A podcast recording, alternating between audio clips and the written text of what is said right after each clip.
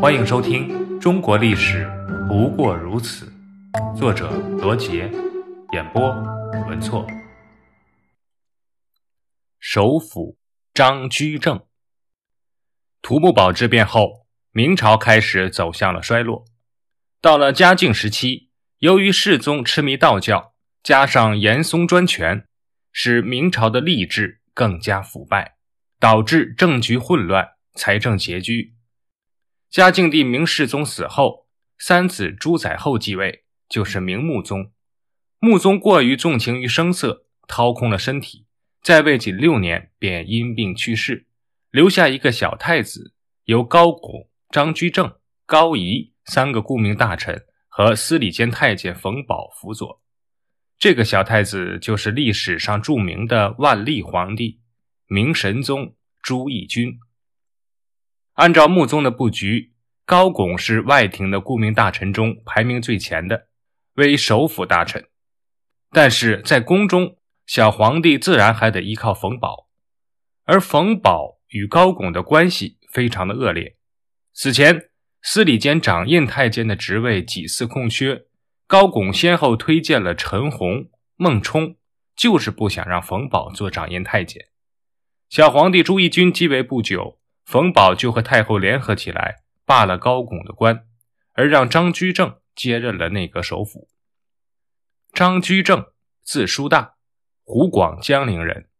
明朝嘉靖中期，张居正考取进士，并于公元一五六七年进入内阁。他目睹了世宗与穆宗时期的混乱政局，认为其根源就在于吏治腐败，因此掌握大权的张居正。决心实行改革，而改革首先就要从整顿吏治开始。万历元年（公元1573年），张居正提出了考成法，让吏部、兵部将知府以上的文武官员的姓名、籍贯、出身、资格都写在屏风上，严格考核他们的政绩、功过，作为去留的依据。通过逐级考核。张居正裁撤了一批无能的官员，奖励了一批贤能的官员。他所选用的戚继光、谭纶、李成梁等人，都对国家做出了重大的贡献。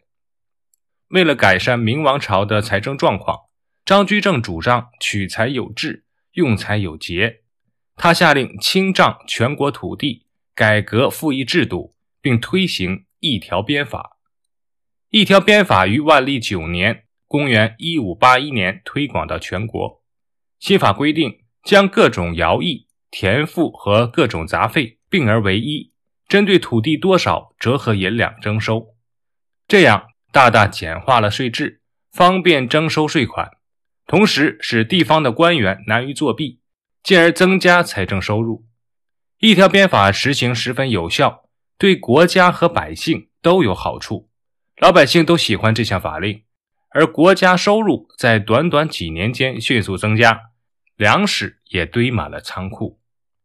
在军事方面，张居正积极整治边防，他支持戚继光整顿齐州防务，并启用名将李成梁防守辽东。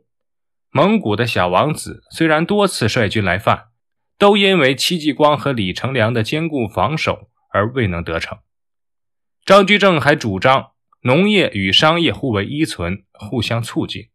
反对在财政困难的时候依靠重征商税来增加财政收入。他认为，只有减轻赋税，才更有利于农商的发展。但是，张居正的改革触动了贵族、乡绅、地主阶层的利益。同时，在张居正的改革中，万历皇帝朱翊钧也一天天的长大。他逐渐感觉到张居正有些功高震主。令他不安。张居正当首辅十年，手握大权，而在万历的心里，这正是一种蔑视主上的表现，这也是帝王的逻辑。万历十年（公元一五八二年六月），张居正病逝，万历皇帝亲政，于是他开始寻找一种复仇的快感，下令取消一条鞭法。之前被排挤走的前任首辅高拱。也送来了病榻遗言，为自己申冤。同时，辽王妃王氏也上来奏书，说张居正诬陷辽王，并霸占王府。所谓墙倒众人推，万历皇帝决定给张居正加上了污蔑亲藩、专权乱政、枉上负恩、谋国不忠等罪名，下诏抄了张居正的家。张居正的长子自缢身亡，次子和几个孙儿被发配充军，还有一些家属在抄家时被锁在室内，活活饿死。